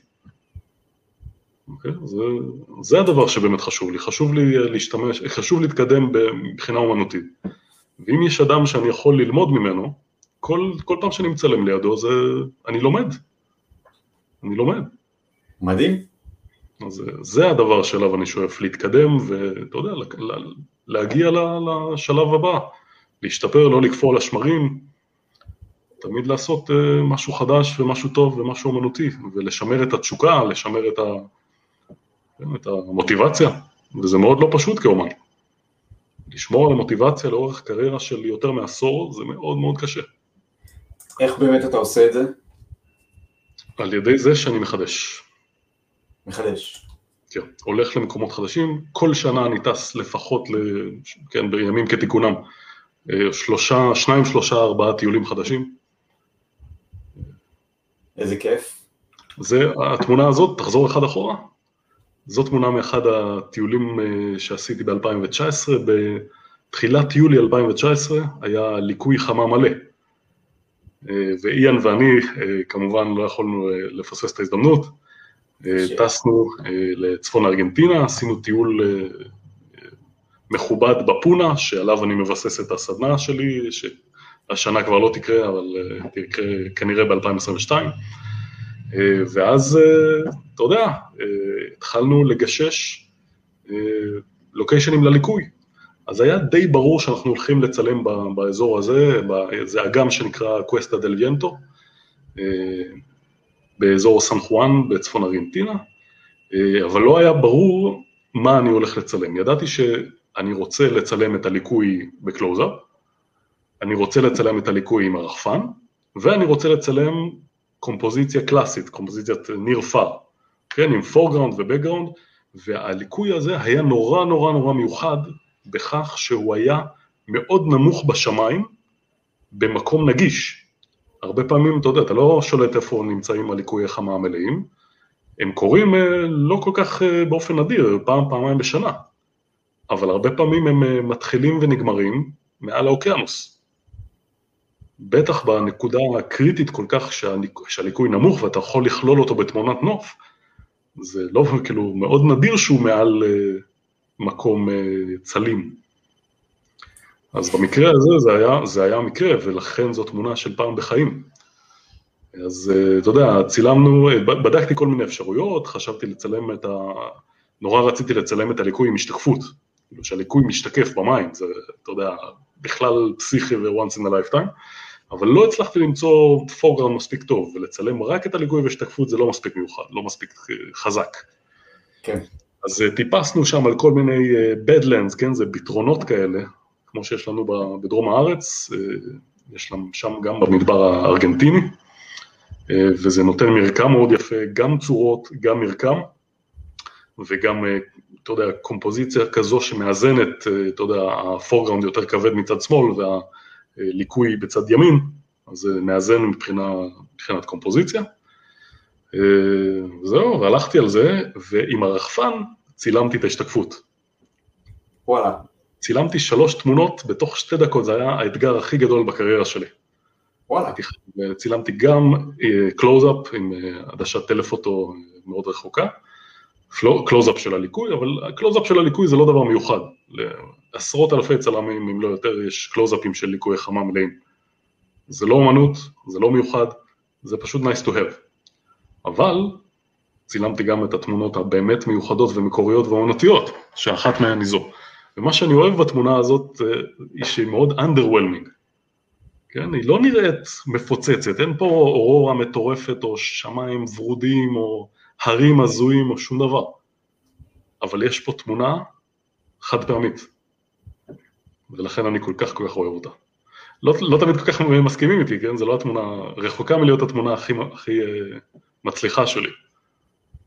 היא תמונה שמצריכה את הצופה לעבוד רגע, וצריך כן, לחשוב... כן, להבין מה אתה רואה. להסתכל עליה לעומק ולתת לה זמן, כי היא גם אה, כהה יותר. Mm-hmm. אה, בחושך, כשיש ליקוי חמה מלא אתה בחושך. לא, אני מבין למה. אני רק אומר למה, למה היא לא אוטומטית על הצופה. כן. הייתה פה אה, שאלה אם אתה משתמש בפילטרים. כן, בהחלט, אני משתמש כשיש צורך. בזמן, בשנים האחרונות הטווח הדינמי של המצלמות הדיגיטליות השתפר כל כך הרבה, שהרבה פעמים כבר לא צריך להשתמש בפילטר מדורג. פילטר מדורג זה פילטר שרק חלקו כהה והוא משמש בדרך כלל להקהיית השמיים ואז אתה מקבל תמונה שהרו, הקובץ ראש שמתקבל הוא יותר מאוזן מבחינת אה, קונטרסט גלובלי, מבחינת טווח, התדיר, טווח הבהירויות שיש לך כן. בקובץ. אבל היום זה פחות נחוץ. אני כן כמובן משתמש בפילטר ND רגיל, כן, אם אני רוצה לקבל חשיפה ארוכה, ומשתמש ב polarizer, אם אני צריך אה, לבטל השתקפויות או, או משהו כזה, אבל האמת היא שאני פחות ופחות משתמש בפילטרים. אני... אה, בוא, שנייה נסביר את הפילטר אה, ND כדי שאנשים יבינו, אני אסביר אם אני טועה, תתקן אותי, בעצם יש מקרים שנרצה להשתמש בחשיפה ארוכה, זה כמו תמונת הים שראינו מקודם, שהגלים היו מרוחים כאלה, אה, תכף אני אמצא את זה ונראה, אני ארוץ את זה מהר, ובעצם יש מקרים, יש פה מלא תמונות יפות כמובן, יש מקרים שבהם, שבהם אנחנו רוצים אה, חשיפה ארוכה כדי, אה, מהירות תריס איטית, כדי שהמים, התנועה של הגלים תימרח ותיצור את האפקט הזה של המשי, והרבה פעמים כשיש הרבה אור, אז אי אפשר לפתוח את מהירות התריס, להאט את מהירות התריס כמה שנרצה, כי אז בשלב מסוים התמונה מתחילה להישרף והחשיפה יוצאת בהירה מדי. אז פילטר ND שארז דיבר עליו, זה פילטר שהוא כמו, זה כמו לשים משקפי שמש מול העדשה, וזה בעצם, זה פילטר שהוא שקוף אבל הוא כהה, אז הוא לא משפיע ברמת הצבעוניות, אבל הוא כן חוסם את כמות האור שעוברת, ובעצם הוא גורם למצלמה לחשוב שיש פחות אור, ואז אפשר להאט את מהירות התריס כדי להשיג את האפקט היצירתי שרצינו, ועדיין בזכות ה-ND פילטר לשמור על, לשמור על חשיפה מאוזנת, שנגיד גם שראשי תיבות ND מייצג Neutral Density, שזה אומר שהפילטר נכון. הוא ניטרלי, זאת אומרת שהפילטר אין לו צבע, כי בעולם הפילים מה שהיה איזון לבן היה מתבצע על ידי פילטרים, זה היה לנו פילטרים עם צבע שהיו פילטרים צהובים יותר שנועדו אה, לחמם סיטואציה כחלחלה כמו בצילום אה, שלג קרח או מוקדם מאוד בבוקר והיו לנו פילטרים אה, כחלחלים שנועדו לאזן תאורה חמה, תאורת טנקסטן, תאורה רציפה כמו שאתם מצלמים בסלון בבית עם התאורה של התקרה אז התמונה יוצאת צהובה או כתומה אז פילטר כחלחל היה מאזן את זה וגורם לאור לראות טבעי, ומשם היה פילטר neutral density שלא היה לו צבע, כמו זה, ובעצם אפשר להשתמש בו בכל מקום, הוא לא ישפיע על הצבעוניות של התמונה, אלא רק על החשיפה. Yes. Yes. נכון מאוד. מה שחשוב להגיד זה, זה שהפילטר הזה הוא כלי שרת של הקומפוזיציה. זה צריך נורא להבין, שתמיד כשאני משתמש בפילטרים או בכל דבר אחר, אני עושה את זה כדי לשרת את הקומפוזיציה. אם המים לא היו מרוחים, או בהרבה, לאו דווקא בתמונה הזאת, אלא באופן כללי כשאתה, כשאתה מצלם בחשיפה ארוכה ומורח מים או עננים, אתה עושה את זה בגלל שכשהמים אה, לא מרוחים, אז הם מאוד מאוד מסיחים את הדעת. כן, הם לא מאפשרים למצוא את ה... או, או לא מאפשרים להוביל את העין של הצופה לאורגנים אה, שחשובים בקומפוזיציה, לנושאים של הקומפוזיציה. אז הפילטר הזה הוא לא כלי לאפקטים, כן? חשוב מאוד, אה, כן. יש הרבה אנשים שמשתמשים בזה לאפקט. זה לא אפקט, זה כלי שרת של הקומפוזיציה. מדהים, האמת שזו נקודת מבט אה, מאוד מעניינת שלא חשבתי עליה. אנחנו uh, כבר הרבה זמן מדברים, אני רוצה שנייה שנגיד משהו גם על, על, או אני לא יודע, תכלס לא תכננו את זה, אז אולי אני מתקיל אותך, אבל לא אמרנו שום דבר בקשר למה אתה כזה חושב שאתה תחפש כשתסתכל על תמונות של חובבי צילום. אני יכול לשתף, ותגידו לי אתם בתגובות אם אני טועה, שנהיה קצת מפחיד אה, להעלות תמונות, כי השופטים נראים כאלה תותחים, כאילו, שפתאום, אני כאילו מתחיל לחשוש. אז, אה, אז, אז, אה, אז בהקשר הזה אני מזכיר באמת שזה, הגשת המועמדויות לספר היא רק לחובבי צילום, זה לא נועד לצלמים מקצועיים, כך שאתם בכל מקרה בין שווים. אה, וזה נכון שיש את האלה שהם ברמה יותר טובה וברמה פחות טובה, יותר מעניינים יצירתית או, או פחות מעניינים יצירתית, אבל אה, זה לא, אתם לא צריכים להיות ברמה של ארז כדי אה, להיכנס לספר, למרות שזה טוב מאוד לשאוף לרמתו ולהצטרף לסדנה שלו. אז ארז, יש לך איזה, איזה משהו, איך אתה ניגש לזה, וכבר אני אומר, לא דיברנו על זה, אז הוא, הוא הולך להגיד מה שהוא רוצה. כאילו. כן, אה, אתה יודע, יש הרבה חובבים שהם צלמים מעולים. הרבה אנשים שמתקראים מקצוענים, אני יכול למצוא לך הרבה חובבים שמצלמים הרבה יותר טוב מהם. זאת בדיוק הסיבה שאני עושה את הספר הזה. כן, הגדרה מקצוען, מקצוען זה מי שמתפרנס מזה. נכון. כן, אני, אני צלם פול טיים פרו בגלל שכל הפרנסה שלי באה מצילום. אבל יש הרבה אנשים שהם צלמים מעולים, אבל לא, לא, לא, בא, לא בא להם אה, לעבוד בצילום. אז זה לא אומר נכון. שהם פחות טובים, זה דבר אחד. לגבי איך אני אה, שופט, אני מקנה חשיבות בדיוק לנושאים שדיברנו עליהם, לקומפוזיציה. כן, קומפוזיציה מבחינתי 90% מהציון של תמונה, והשאר זה כל השאר. כדאי שזה יהיה ברמה טכנית טובה, כן, אם פתאום, אתה יודע, מישהו מביא לי תמונה רועשת עם banding, כן, עם ארטיפקטים של קיבוץ וכל זה, אז אה, זה די אה, פוסל. כן, כי תמונה, אתה צריך להיות מסוגל להסתכל עליה. אה, אבל חוץ מזה, כמעט רק קומפוזיציה. אתה יודע, זה... נעימה, מאוזנת, מעניינת. זו... זה, אני, אני ממש שמח שאתה אומר את זה, כי אתה יודע, אה, יש לי הרי קורסים, ואני מלמד אה, חובבי צילום את ה...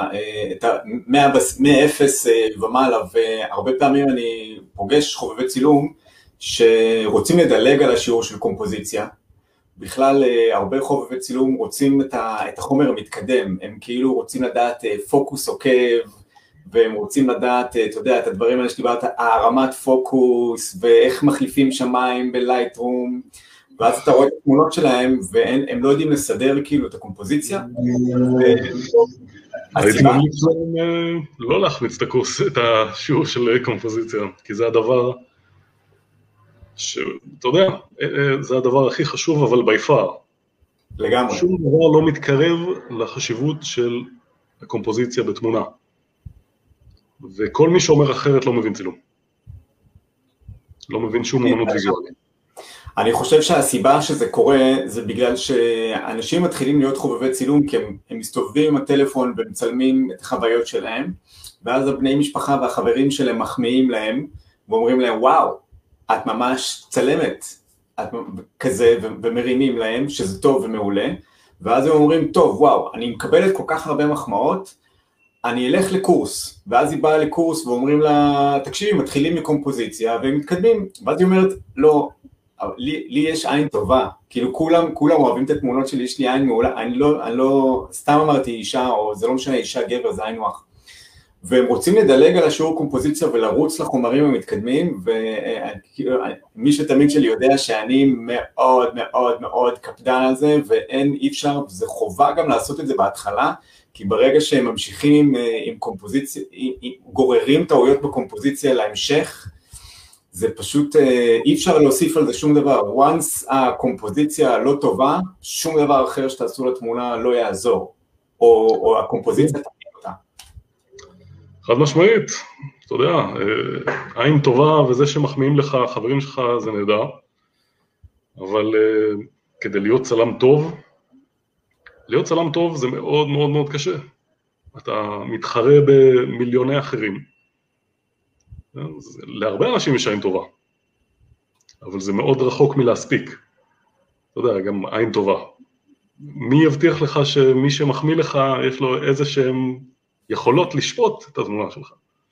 הצילום, הדבר היפה והנורא בצילום, זה שזה התחביב הכי נגיש שקיים. זה הכי נגיש, כל אחד יכול לקחת פלאפון וללחוץ על הכפתור ולצלם תמונה. הבעיה היא שיש הרבה מעבר לזה בצילום, אה, והבעיה היא אה, ש... אתה יודע, אם תיקח אוקיי, אני, אני עוסק גם במוזיקה, כן?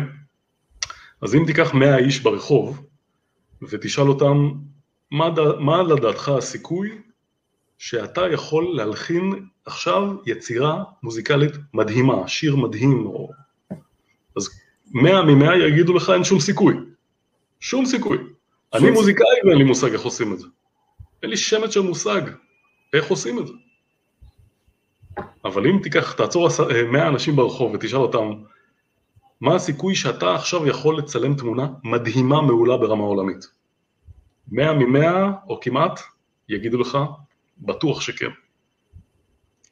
כלומר, אבל, אבל העניין הוא שהסיכוי של אדם לצלם תמונה מדהימה ברמה עולמית בערך שווה לסיכוי שלו להלחין יצירה מדהימה. כן? כלומר, אין לאנשים את הכלים לשפוט כשהם מתחילים. אין לאנשים את הכלים לשפוט מה, מה הופך תמונה לטובה. כן? זה צריך אה, לעבור הרבה מאוד קשיים וכן, אה, לעבוד מאוד קשה ולהתקדם לאט לאט עקב בצד אגודל וללמוד מהמנוסים ממך, לקבל ביקורת, לשנוא את המבקר ואחרי זה להבין שהוא צודק. על מנת שתוכל להגיע באמת לרמה שהיא אה, טובה. אין ברירה. בלי קושי אי אפשר להתקדם. אף אחד לא נולד צלם מדהים. צריך, אה, כן, יש אלמנט של כישרון והוא מאוד חשוב. אני, מאוד, אני מאמין מאוד גדול ב... או שיש לך או אין לך. אבל זה לא מספיק. אתה צריך לאמן את העין, לאמן את המוח. כן? זה אימון, זה ממש אימון. ואין אה, דרך אה, קיצור. צריך לעבוד. אבל זה כיף. כיף נורא להתקדם. ו... איזה כיף שהבאנו מישהו ברמתך, טופ, קפדן, אמן, no bullshit, שיעשה את הספר הזה משהו אש. אני אשפוט כמיטב יכולתי. ברור, ברור, ברור. אני בטוח שיהיו המון תמונות טובות, אני בטוח שיהיו המון הגשות מעניינות, דברים שיהיו חדשים לי. אני מעוניין לראות דברים מעניינים וחדשים. כן. דברים שיחדשו לי, דברים שירגשו אותי. כיף לי להסתכל על דברים אה, כן, שמעוררים השראה. מקווה שיהיו כמה שיותר כאלה. אני בטוח. ארז, אה, אתה רוצה להגיד משהו לסיום? אמ, כן, אני אה, מקווה...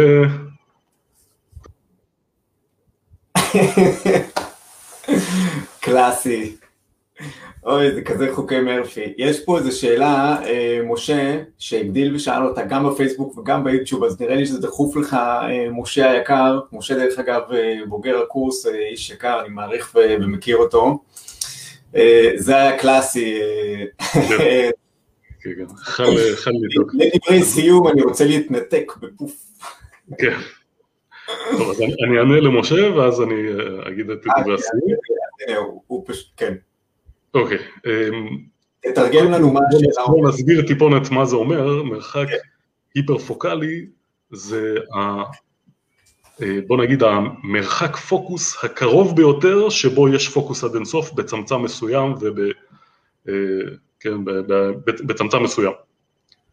אה, והרבה פעמים, אתה יודע, אם אתה רוצה לצלם תמונת נוף עם חלק קרוב וחלק רחוק, מספיק למקד טיפה יותר רחוק מהחלק הקרוב ביותר שאתה רוצה לצלם, ואז אתה מקבל, אה, בגלל שיש עומק שדה, זה לא רק מישור אה, יחיד, אה, אז אתה יכול לקבל גם את הפורגראונד וגם את הבקראונד בפוקוס, אם אתה מצלם בצמצם סגור.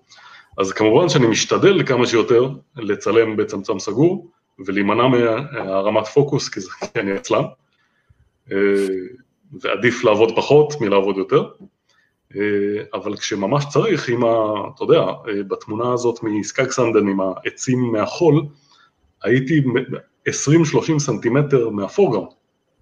אין שום סיכוי, אם אתה לא עם tilt shift, אה, להשתמש במרחק היפרפוקלי ולקבל את הכל בפוקוס, אין שום סיכוי בעולם. ואני רוצה גם איכות, ואם אתה מצלם בצמצם סגור מדי, יש לך דיפרקציה או עקיפה בעברית, ואז אתה, האיכות נפגעת.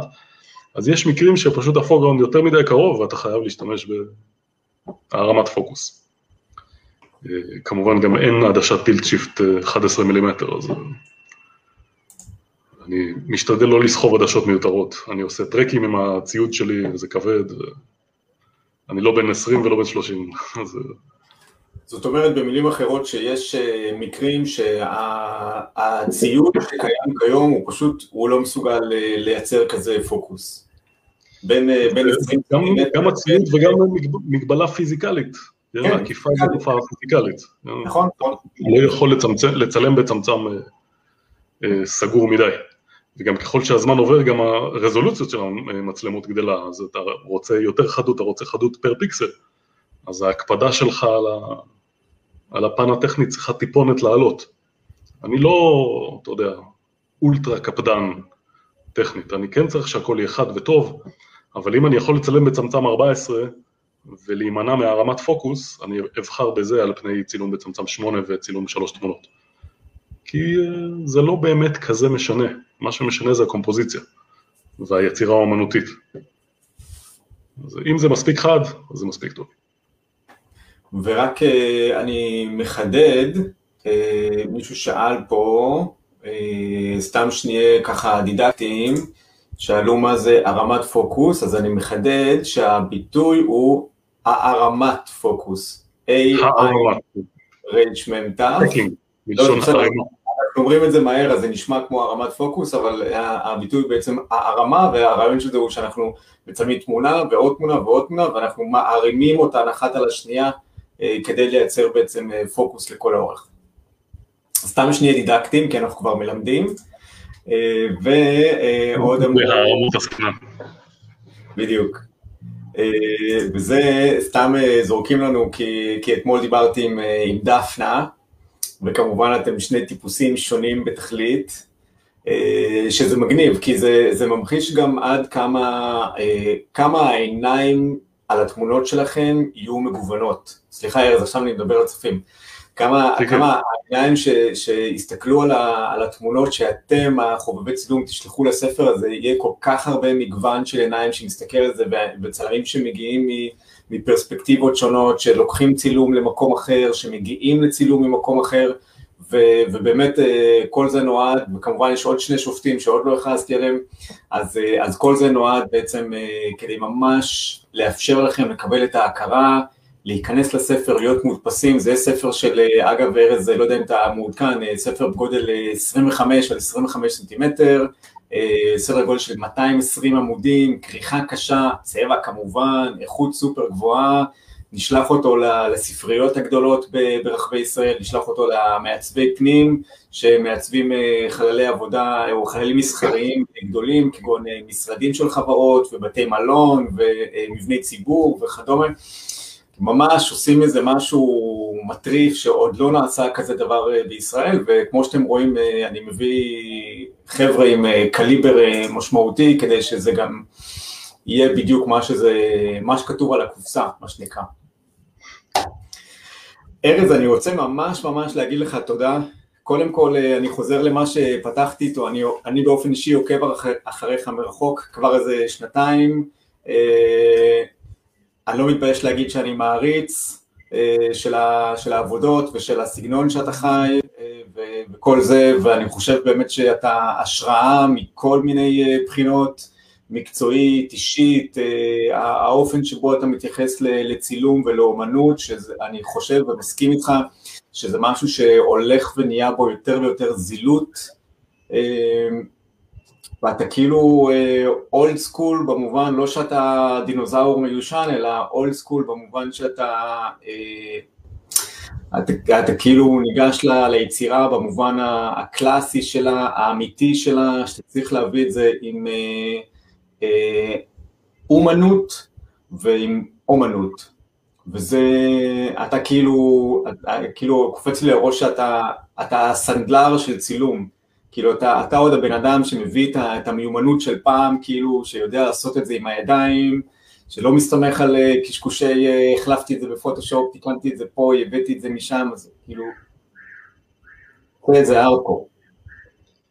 אתה יודע, כל לכל דור טוויסט שלו, אתה יודע, בדור אה, שמעלינו, אז אה, מי שמצלם בדיגיטלי הוא אה, הפוחז והצעיר. נכון. אני נולדתי לעידן הדיגיטלי, אני התחלתי לצלם רק ב-2008.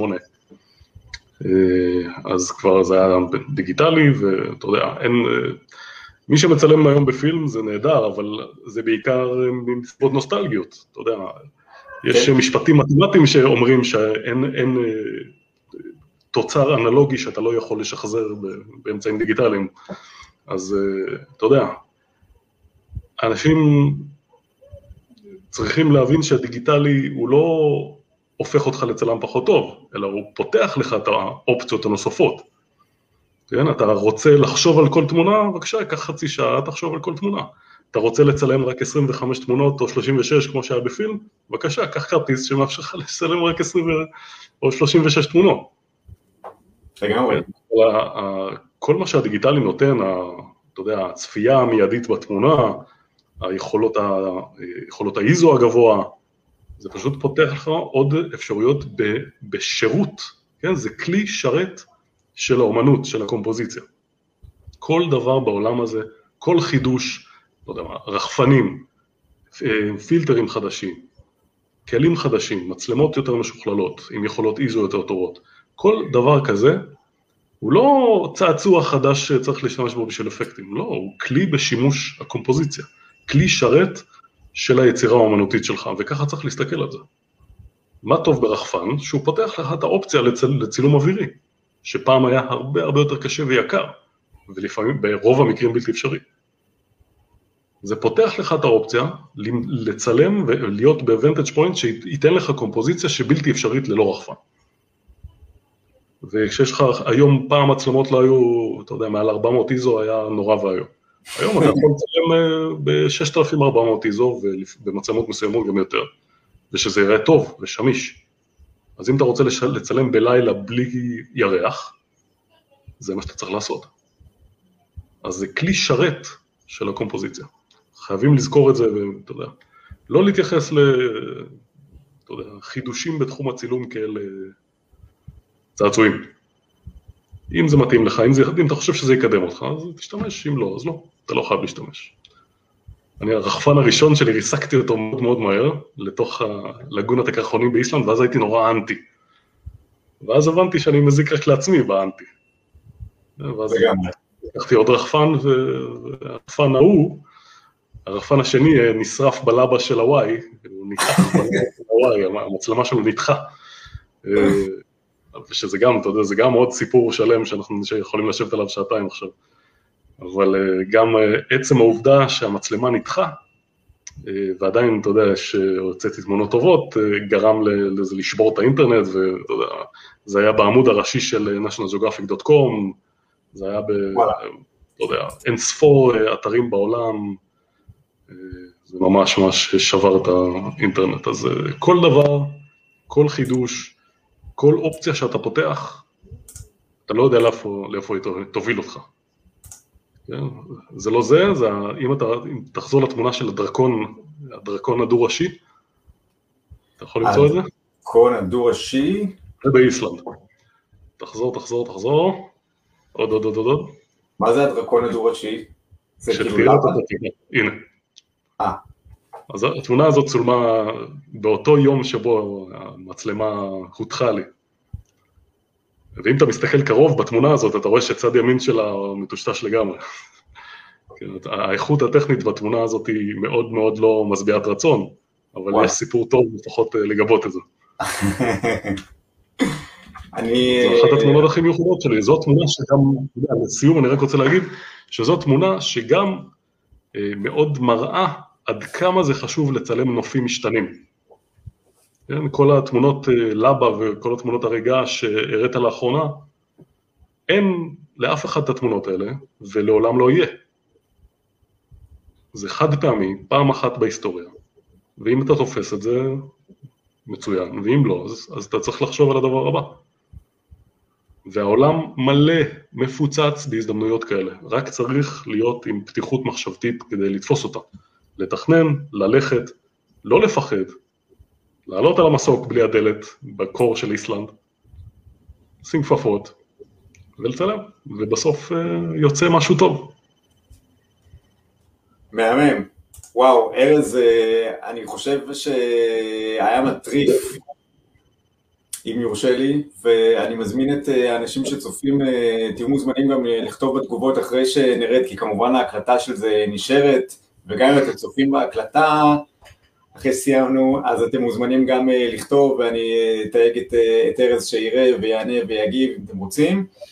אני אומר לך תודה ענקית, היה ממש מרתק גם לי, ואני בטוח שלכל האחרים, וגם צללנו פה לטכניקות וכולי, וראינו תמונות מכל העולם, והכרנו אותך שאתה בן אדם מיוחד ומרתק. ארז, תודה רבה. המון תודה. אני רק רוצה להגיד דבר אחרון, כן. שכמו שאתם יודעים, עולם האומנות מאוד מאוד מאוד סבל. אה, שנת 2018 ו-2019 היו שנות שיא בקריירה שלי, וגם אה, בטיולים שלי וגם בהדרכות שלי והכל, ואני לא עבדתי כבר שנה.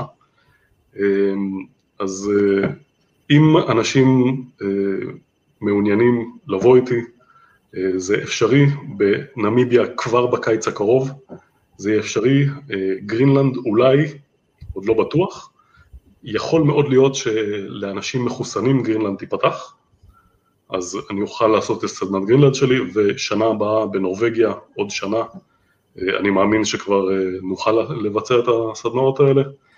אה, אם אתם רוצים לתמוך באומנות, אז אתם, אה, תוך כדי כמובן גם לטייל וליהנות ולהיות במקומות הכי מדהימים בעולם, אתם מוזמנים. אני מקווה שההיכרות איתי תרמה לכם לפחות להבנה של הכיוון אליו אני הולך, לעצם ההתמקדות שלי בקומפוזיציה כדבר הכי חשוב בצילום, ואני מאוד מאוד רוצה לעודד את כל מי שצופה לצאת, לצלם, להתנסות, להיות ביקורתיים כלפי עצמכם, לא לפחד גם לשמוע את הביקורת של הזולת, אבל לקחת אותה עם גרגר מלח, כן? לא תמיד הזולת יודע על מה הוא מדבר. הכל מאוד שרירותי, לא, להתאר, לא להתלהב מזה שקונים מכם תמונה, וגם לא להתבאס מזה שלא שמים לב לתמונה שלכם. אתם יכולים בעצמכם לפתח את הכלים להבין אם הצילומים שלכם שווים או לא. אני לא צריך את ה... אתה יודע, אני הגעתי למצב שאני מספיק מבין כדי שאני לא אצטרך ש-National Geographic יקנו ממני תמונה כדי לדעת שהיא טובה. אז זה דבר טוב לשאוף אליו. תהיו uh, your own people, כן? גדלו uh, אישיות, גדלו את, ה, את האישיות האומנותית שלכם, וזו הדרך להצלחה, הדרך הקשה, אבל המאוד מתגמלת להצלחה. ו- ואיזה, ואיזה מדהים זה יהיה אם אה, התמונות שלכם יתקבלו לספר אחרי שאתם יודעים שבן אדם כמו ארז, שלוש נקודות.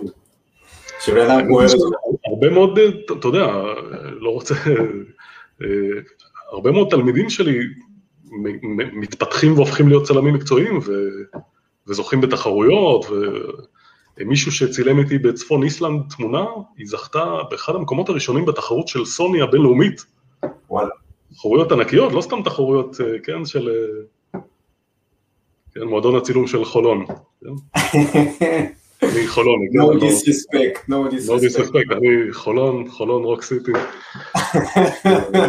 אני, יליד ואני עדיין גר בחולון, אז אה, לכן בחרתי בזה כדוגמה. אז בהחלט אפשר גם כחובב להגיע רחוק וליהנות מהדרך, ליהנות מהעשייה ומהאומנות. ליהנות מהטיולים בעולם, גם עניין הטיולים בעולם הוא דבר מדהים, פותח אופקים, מאוד מעשיר אותך. אתה יודע, אני בחרתי בדרך החיים הזאת, כי הדרך חיים הכי מעשירה ועשירה, ולטייל, בישראל זה מאוד מאוד נפוץ לטייל, וזה אחד הדברים ש... אתה יודע, מאוד תורמים לאנשים. אם אתה מטייל בעולם ורואה אנשים עם דעות שונות משלך, ורואה דברים שונים ממה שאתה מכיר, זה מאוד מעשיר אותך כאדם. לכן הדרך הזאת שבחרתי והקריירה הזאת כל כך אה, מתגמלת. אין בזה שום ספק. אני לא חושב שמישהו הטיל בזה ספק לרגע. להפך. ואם אתם רוצים לטייל, אז בואו איתי לנמיביה. בהחלט, ולפני שתגיעו לנמיביה עם ארז, הוא יהיה שופט ב, אה, ב, בספר שאנחנו מפיקים, שנקרא אה, המאה הצלמים החובבים המבטיחים ל-2021, כאשר נפתחה הגשת המועמדויות, יש לכם את הקישור בראש הפוסט פה, יש שם את כל המידע, תיכנסו, תקראו, גם תורמים מזה עשרה אחוז, אגב, אני לא זוכר אם אמרתי לך, אבל אה, יש גם אה, תרומה אה, לעמותות לנזקקים, גם אני מפרט שם איזה עמותות בדיוק, שתוכלו לראות שזה ממש, זה גם, כאילו, אם אנחנו כחובבי צילום, יש לנו בתקופה הזו כסף פנוי כדי להתעסק בצילום כפנאי וכתחביב, אז לי באופן אישי היה חשוב שהפרויקט הזה גם יחזיר לקהילה ולא יתעלם, לא יעשה כאילו ככה לעובדה שיש אוכלוסיות לידינו ש, שמצבן אה, פחות טוב, אה, אז, אז גם אה, השתתפות בפרויקט היא, היא built in, עושה טוב לסביבה ותורמת, וזה היה לי חשוב, ו, וארז איתנו להסתכל על התמונות שלכם, ודפנה שדיברנו איתה אתמול, שאתם יכולים לראות גם את ההקלטה איתה, ווואו, אני כל כך נהניתי, ארז, תודה גדולה. גם אני. תודה לך. וחברים, מי שרוצה לכתוב עוד משהו לארז או ליצור איתו קשר, אז, אה, אז מוזמנים, אפשר כמובן אה, להוסיף פה אה, תגובות וארז יקרא. תודה גדולה לכולם, ארז, אתה אלוף, להתראות כולם, יאללה ביי.